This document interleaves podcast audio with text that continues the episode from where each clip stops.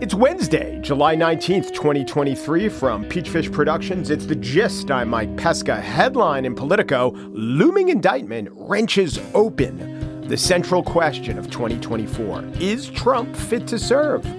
I would say it answers that question. I would say it comes a lot closer to closing the door on that very vexing, hard to understand question than it does to merely opening the door to considering it. I mean, without the criminal indictment, I don't know, would we even be able to conceive of that question?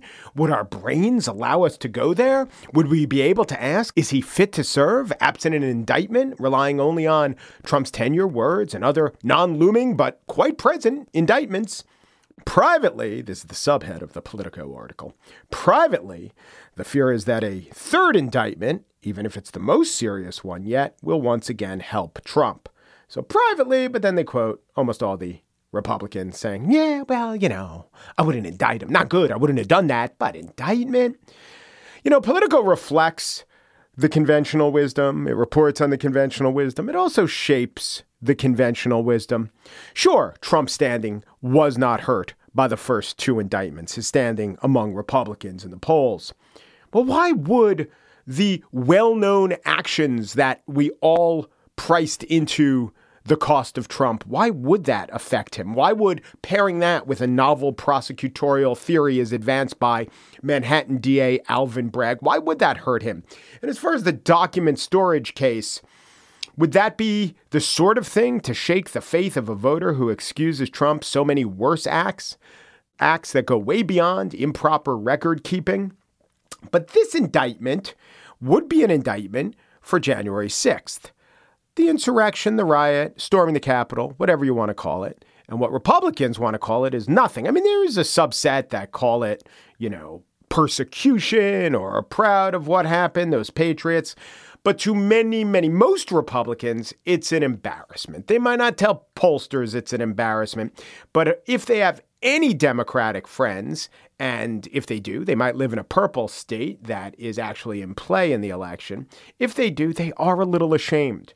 They didn't storm the Capitol, these people, most of Trump's supporters. They didn't cheer on those who were storming the Capitol. They sidestep the issue. They're more willing to say, uh, yeah, let's change the subject than they are with, say, the Alvin Bragg indictment. They say, of the other indictments, come on, it's unfair. No one but Trump would get indicted for that. Or the documents, come on, that's a double standard. They might not be right, but they might say that. But they're not saying, you know, when John Edwards fomented his insurrection or, you know, when Hillary roused her proud girls to storm the Capitol. They're not that proud of it, I'm telling you. The Politico article does say that Chris Christie is going after Trump on this. He's a former prosecutor. Asa Hutchinson is also going after Trump as he hopes to become the first palindromic, most powerful man in the world since Otto von Bismarck. But the other Republicans, caution is the watchword. Quote, their reticence underscores how hard they continue to believe it is to hit Trump without looking squishy to the base. DeSantis experienced that firsthand, following his gentle criticism that Trump should have come out more forcefully on January 6th. The Florida governor was saddled by longtime Trump advisor Jason Miller with a derisive moniker, Ron DeCheney. Saddled? I don't know, maybe Jason Miller was running beside DeSantis in the paddock, vainly trying to strap something leather onto him, but it wasn't taking. I don't know if this somewhat hard to parse wordplay was a saddle. Generally, I'm going to give some free advice to the other Republicans running who don't know what to do with the fact that there's a looming indictment for Trump for fomenting an insurrection. Right now, you're reading the polls, other candidates, you're following the conventional wisdom as put forth by Politico, and that is you can't deviate from a very cautious, somewhat frightened playbook because you want a shot at bringing down Donald Trump, who got to be the Republican frontrunner, who dares not to be contravened, because his relationship to conventional wisdom and the cautious playbook and the polls in general was what? Let's recall what his relationship was. Was he gingerly stepping? Was he issuing ambiguous statements? Or did this Voldemort of a Leviathan, of a weather system, of a political opponent get there by reading all the Politico subheads and saying, yeah, Not going to buy that. He insulted John McCain. He didn't vow to back the Republican candidate. He insulted veterans. He showed weak fealty to Reagan and antipathy to everyone named Bush. So I would say, cautious other Republicans, if you want to come for the king, you can't behave like a serf. But also, once you do become the king, please realize that's just a metaphor and do away with any of this storming the castle nonsense. On the show today, in the spiel, it's the economic term you never knew you needed and don't vibe session. But first, New York Times bestselling author David Grann is back to talk about his tale of shipwreck and survival on The Wager. Today, the interview continues. We pivot to Grann's research for the book, what it taught him about the real nature of telling the truth. David Grann up next.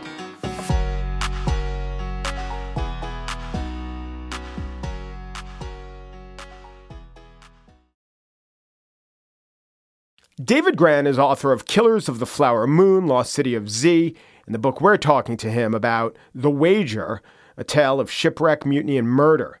In the first half of that interview yesterday, we discussed some details of the shipwreck, but to me, as a reader, what was fascinating is not just what the sailors did, but how society treated them afterward. England had a choice how to discern the truth, how to seek, and then how to define the truth of what happened. As I was reading the survival parts before we got to the adjudication part, I had a prediction.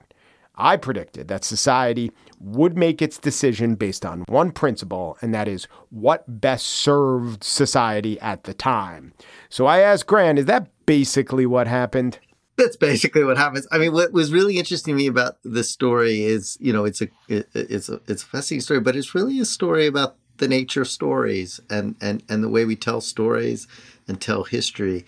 And so, first you get it from an individual level you get to see how you know Cheap and Bulkeley and Byron and the others are each kind of shaping their own story to emerge as the hero. Now, to it. interrupt, uh, Byron and Bulkeley published books around the time, right? Yes, when they come yes. back, but Byron a fair amount of time after Bulkeley, right after he gets gets back. Yes. Okay, so that in terms of uh, owning the narrative oh, and PR, and, and it was important. conscious. It was yeah. conscious. I mean, he basically he's very savvy, even when he's on the island he is already trying to construct a story that will withstand the scrutiny of a court martial when he gets back and public scrutiny. So he is constructing this narrative. You know, even while he's starving, he's got his little quill and, and, yeah. and journal.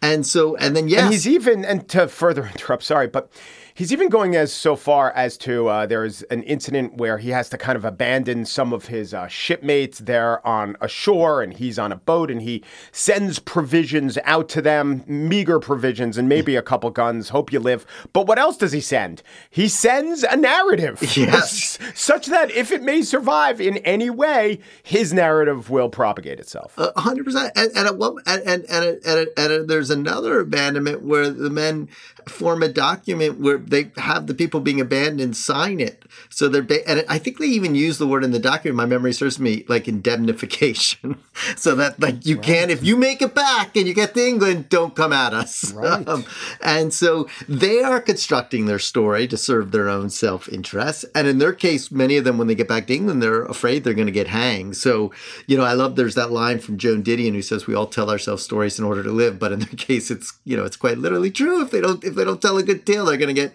they're going to get hanged. So so you have it on that level. But then, as you observe, there's a larger component of this because it's not just how individuals shape their stories, it's also how the empire is going to shape the story. And it's listening to a lot of these individual stories going, you know, do we like any of these stories? They kind of make us look like brutes, not like gentlemen, and it's kind of undercutting the central claim of the British Empire that its you know civilization was somehow superior to others, and it, and, and so they have an interest in in manufacturing and and, and forming their own alternative history. Um, and so you know, I was really interested in that theme partly after Killers of the Flower Moon, which was about this kind of you know great social injustice, kind of monstrous crime in the early 20th century, where members of the Osage Nation were being targeted for their oil money and they're being systematically right. killed. And I was just always so struck afterwards. I was haunted, is probably the better term, by why outside the Osage Nation and and you know a limited number of people, most people in the in this country you know, had never been taught this history. We had excised it from our memory. And it was only about a century ago. So, like, why, how does that happen? And the weird thing about the wager is it's a way to illustrate this uh, very carefully about how history is told, which stories prevail, the battles over stories. Um, so that that was something uh, that really interested me. Did you come to conclusions about? Well, I know there are competing narratives, and it's tempting or maybe impossible not to default to, you know, different people saw it in different ways. But did you come to any firm conclusions where you said this very much seems like a lie and it is my duty as the chronicler in the 21st century to point this out? Yeah. So the, I think um, what was what was pretty interesting is I mean I think the the empire will certainly tell certain a very mythic varnish version of the tale which I try to point out.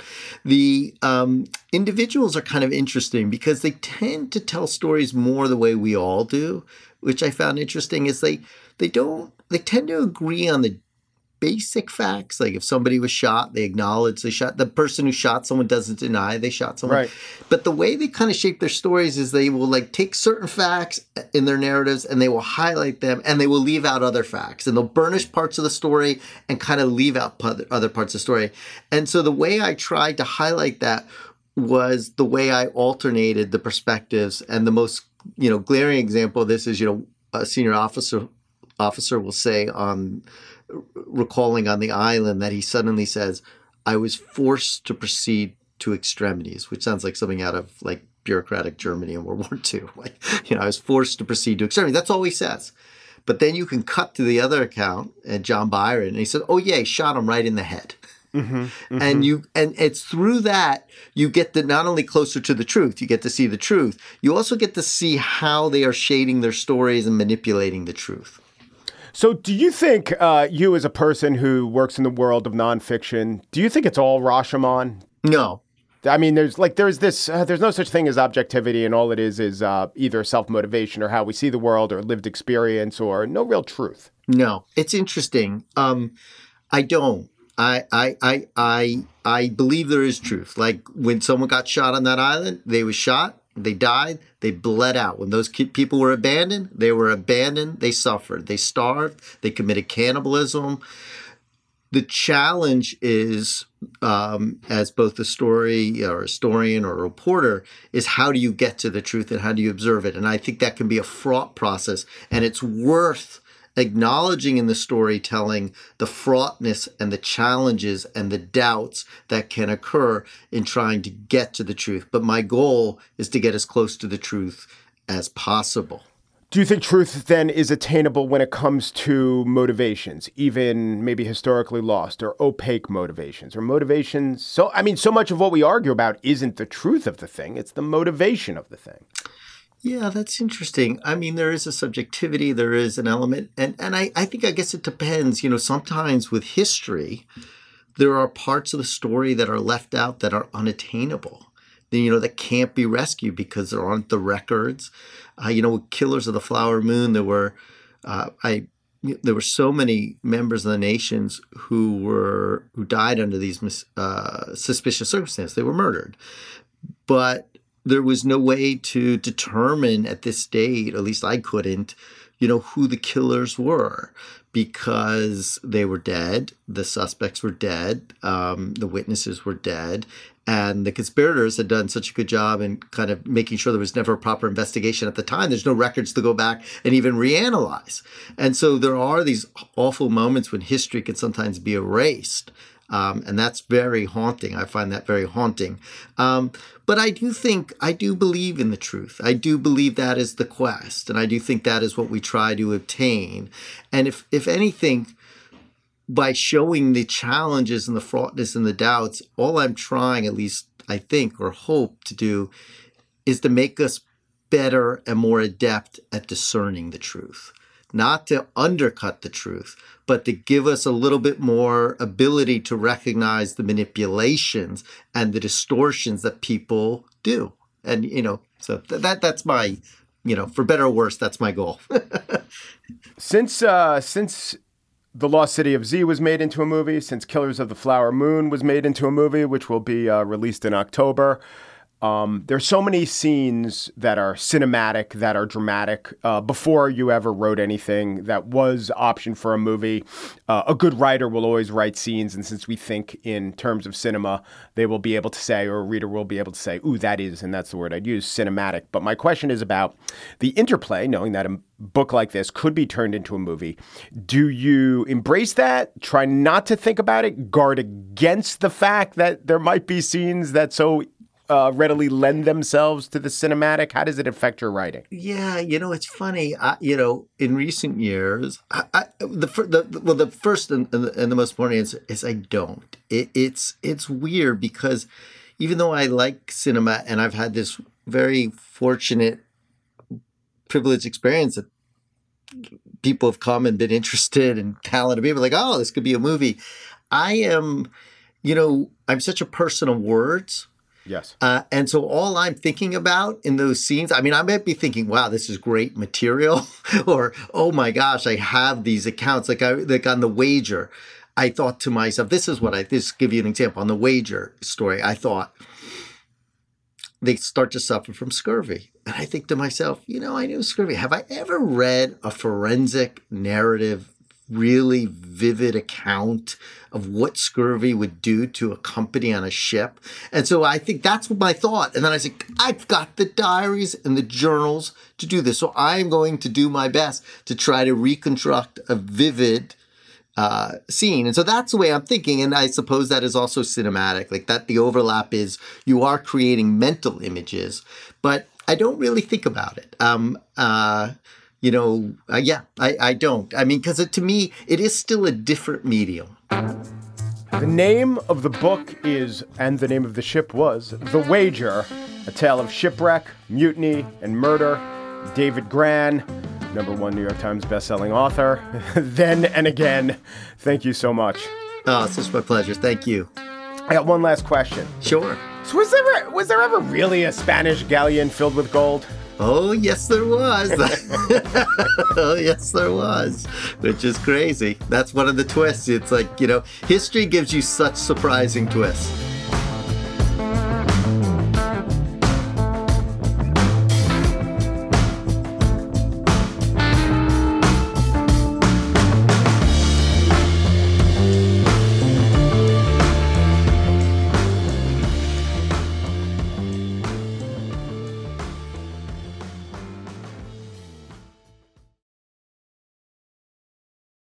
And now the spiel. The vibe session is over. Americans are starting to feel it. No, this is not a story about Lionel Hampton. I have to say that rather than starting to feel that a vibe session was over, I was just alerted to this concept of a vibe session in today's Washington Post via that headline. Writer Heather Long notes, quote, this summer could mark the ending of the vibe session, the term that has taken hold to explain why so many Americans give the economy a failing grade despite a half century low in unemployment. Wait, it had taken hold? That term had taken hold? Beyond that headline? Well, it was mentioned one other time one other original mention of the Vibe session, and then a couple references to that headline. It was in the New York Post, whereas Kyla Scanlon had a piece titled The Vibes in the Economy Are Weird, Really Weird. And in it, Scanlon writes, quote, There is no recession yet. Right now, we were in a vibe session of sorts, a period of declining expectations that people are feeling based on both real world worries and past experiences. At the time of that column, Scanlon was a 24 year old financial writer who had a big Substack following and an even bigger TikTok following, in which she discusses macroeconomic concepts in the idiom of her generation and the medium. Here she is discussing bank yields on TikTok. There's like a whole thing about deposit betas and how consumers just don't move money because they're kind of like, ah. But there shouldn't really be a world where treasuries, which are US government debt, are yielding more than what people are making on their savings account. It just doesn't make sense. It's not quite one to one, but banks should never be perceived as less risky than the US government. And the yield situation right now kind of gives that vibe. Again, with the vibe. Saying vibes about things the vibes are off or we're in a vibe shift. It's quite popular right now. It hints at a more solid concept.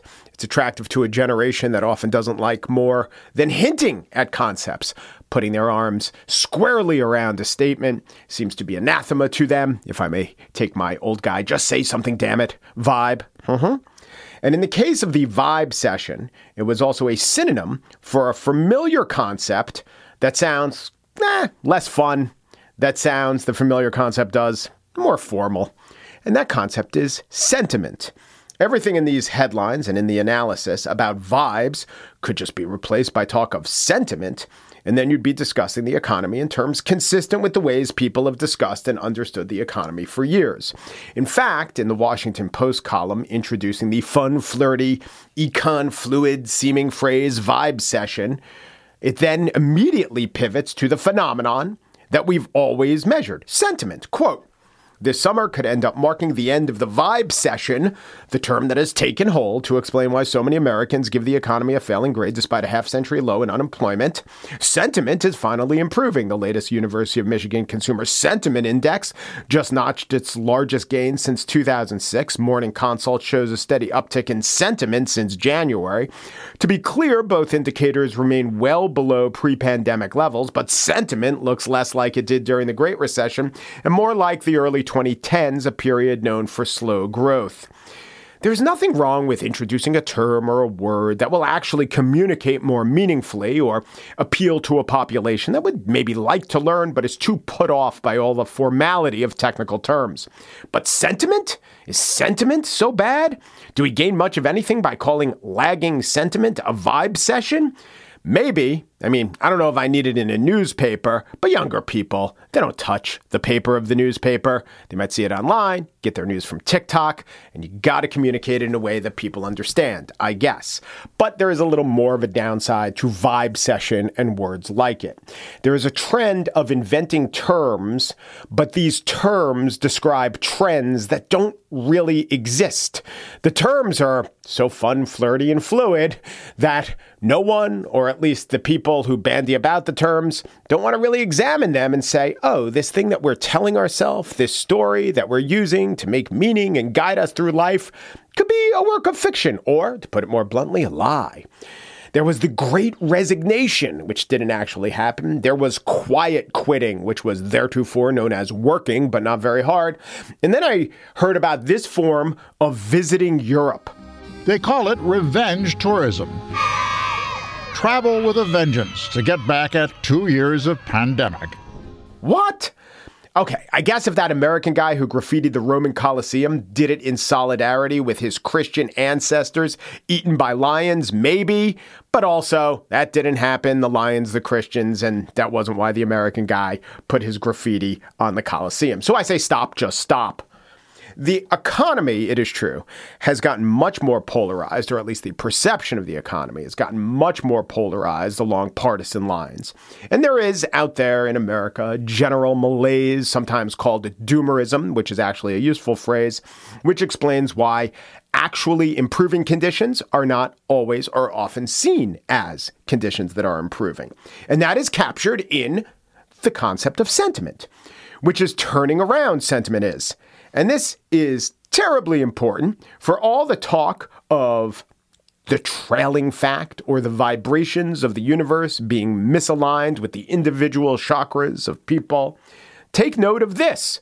From April 21 to April 23, those two years, inflation was much higher than people's wages. People didn't just feel worse off, they definitely were worse off. They were falling behind, they could buy less. But as of May, workers' pay in the US started to grow faster than inflation. So was this a vibe session or was that analysis, meaning kind of a duh bit of analysis? I would say that people didn't feel better off when they weren't better off, and now that they are better off, it's likely they'll start feeling better off. Of course, all of this, all of those trends could one day be undone by the lurking behemoths of mojoflation or the dreaded harshing of the National Mellow Reserve.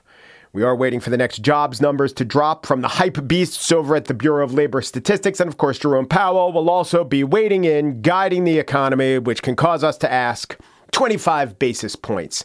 Is that so not even still a thing?